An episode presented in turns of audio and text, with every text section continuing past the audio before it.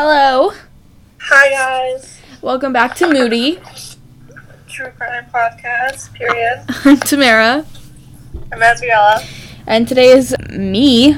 Any life updates? Not really. Nothing. Nothing new. Yeah, same. Today I'm doing the case on James Roy. Mm, I don't know how to pronounce his name. I don't know if it's Belknap or Belknap. But either way, James. So before I start, I just want to say that I couldn't find anything on the people that he killed other than their ages. Okay. Yeah, so there's like no background on them or anything. Um, this was actually really, I don't know. Every time that I would try and look up this case, it kept just showing me the same news articles over and over again. So I was like, okay, that's a little bit weird because there's like he killed four people plus one, you know. And I say plus one because Yeah. I started researching one case where he killed four people. But the entire time I was researching, it all got tied back to a case that happened in 2005 for a completely different person, but he killed this person. Or he didn't kill them, but somebody else did. What? Yeah, so okay, so I'll just start. James was born October 21st, 1985, so he's a Libra. My brother's Libra. Which one?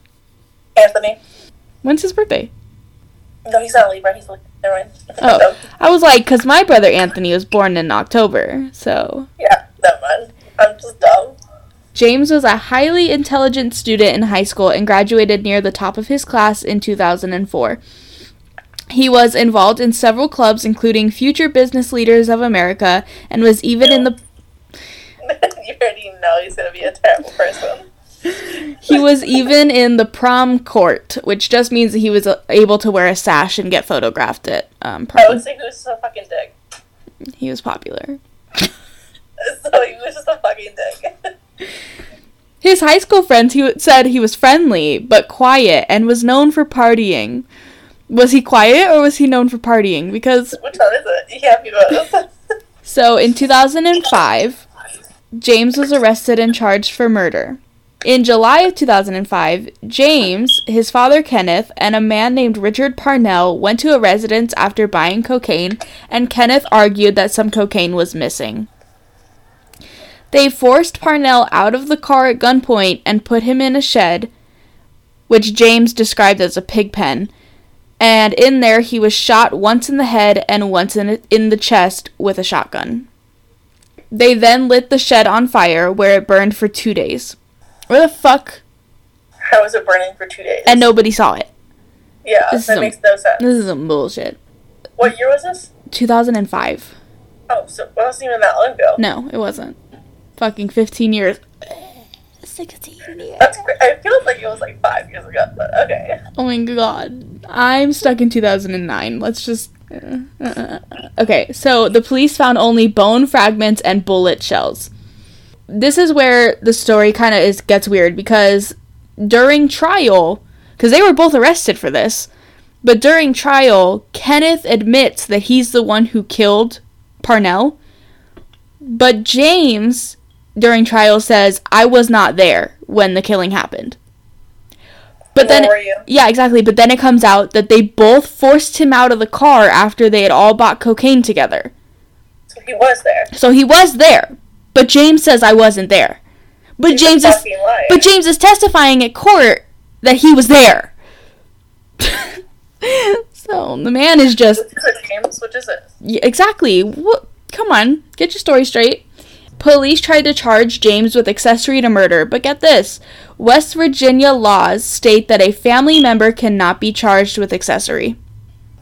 If he was there, he had something to do with it. That doesn't it doesn't make fucking sense.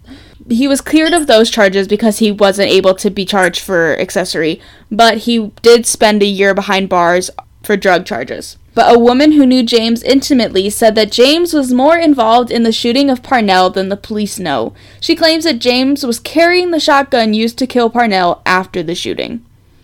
It's like, why would you tell somebody this if you're trying to get away with like murdering somebody? He got away with it. His dad took the fall. But you know what I mean? Like, why Yeah. would you tell somebody this information? Exactly. Because it can be used against you later on. Yeah. His dad is still in prison for this crime. which is cool. Good. like that's super cool. Super cool. I On May 19th, 2012, Stephen Leroy Hendricks, his girlfriend Amber Martin, and Stephen's two children, Dakota, age 6, and Kaylee, age 4, arrived near James's house. James owed money for drugs that he had bought from Stephen. Well, this is like according to James. When Stephen and his family showed up at fucking uh, James's house, an argument broke out, and James basically told him, like, I don't owe you shit, even though he did. And argument escalated, and James shot Stephen once in the chest and once in the head. Is it worth it? Is it worth killing somebody over like some money? That's funny that you say that. Because I'll get back to that in a little bit. I don't know if you noticed that, but this man was shot once in the chest and once in the head. So was Parnell. He was shot once in the chest and once in the head. It's like obviously there was like a There's a connection. yeah. he has an. MO. Amber yelled, James, help the kids. And I'm not sure why she said that. I'm not sure in like what like what she was thinking, but I'm just like, why would she yell for James, who just shot her boyfriend, to help her children? That doesn't make sense to me. He turned and shot her in the head. He killed her. Steven's also dead. Uh, Poor children. Kaylee was killed by bullet fragments. She's four years old in her car seat, and she's killed by bullet fragments. Dakota watched, this little boy watched all of this happen. He's six years old. James walks away from the van while this little boy is still in there, turns around, and shoots Dakota. What? Yeah. He goes to just leave him there, and then is like, you know what? I think he could talk, and just turns back around and shoots him. How do you kill a child? let alone two. Yeah. Uh, what the fuck? Well, okay. What I want to know is why are you bringing your children to go handle a drug dispute? Yeah. What kind of parent? Well, we're gonna those kind of parents. But I'm just saying, like this, their deaths could have been avoided had he not taken them.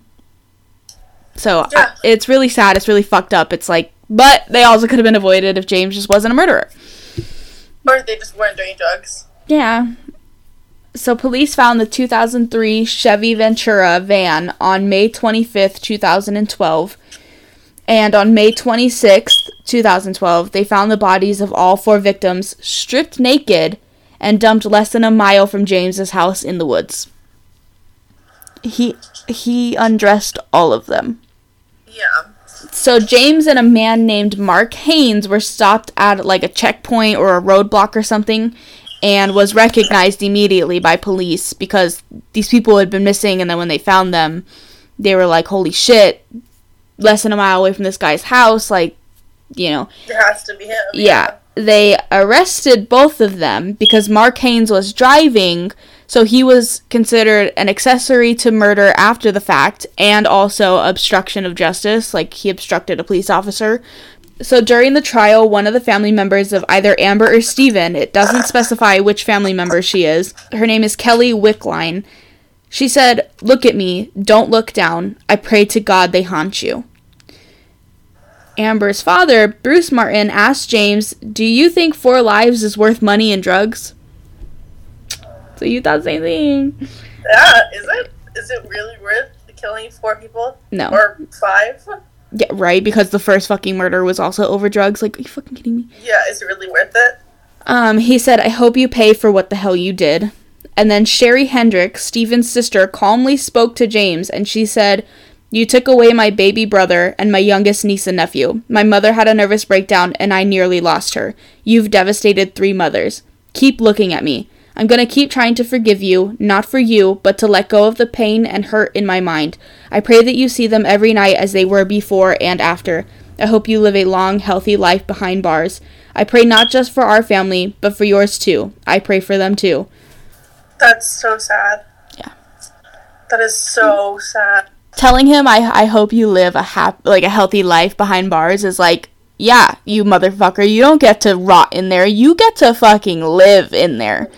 Live with what you did. Yeah, Have it on your mind every single fucking day. because when they die in prison, it's just a way to get out of that. Exactly.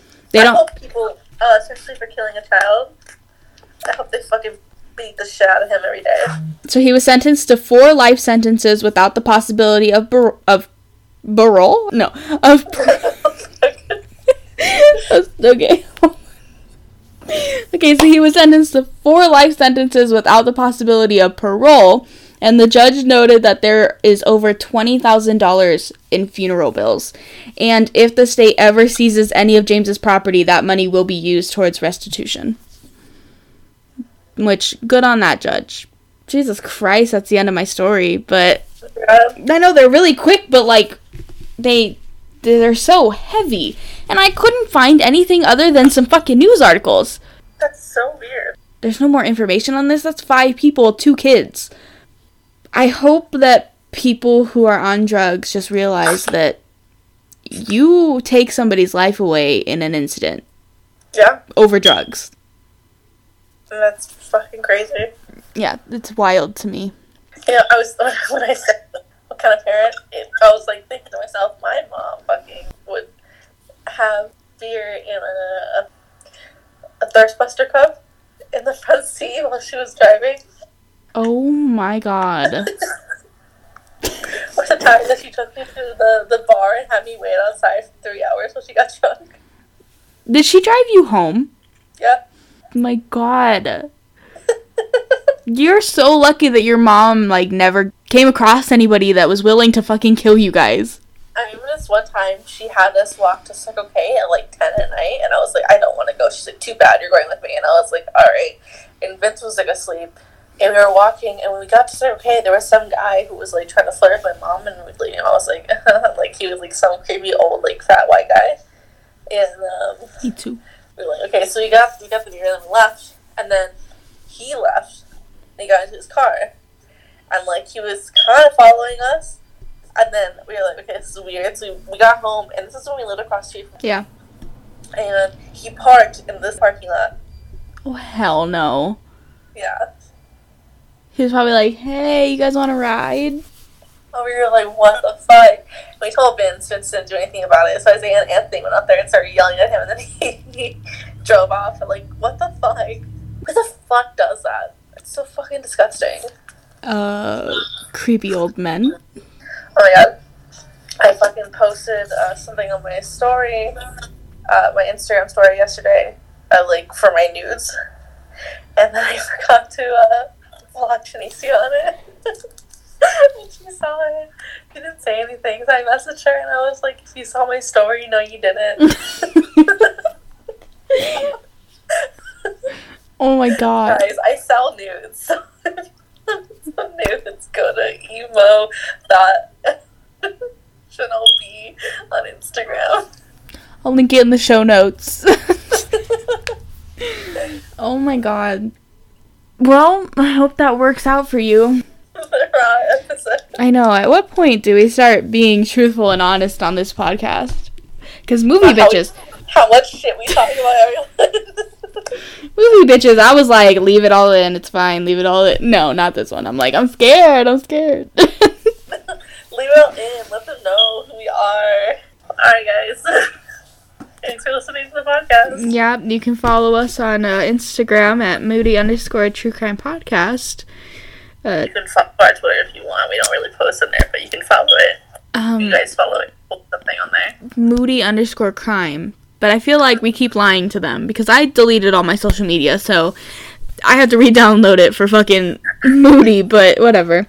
Um, and then you can send us an email uh, at moodypodcast at gmail.com. Don't be shy. No worries. Don't be shy. Put some more. Don't be shy. Send us an email. Um, Good. all right, guys. Bye. Bye.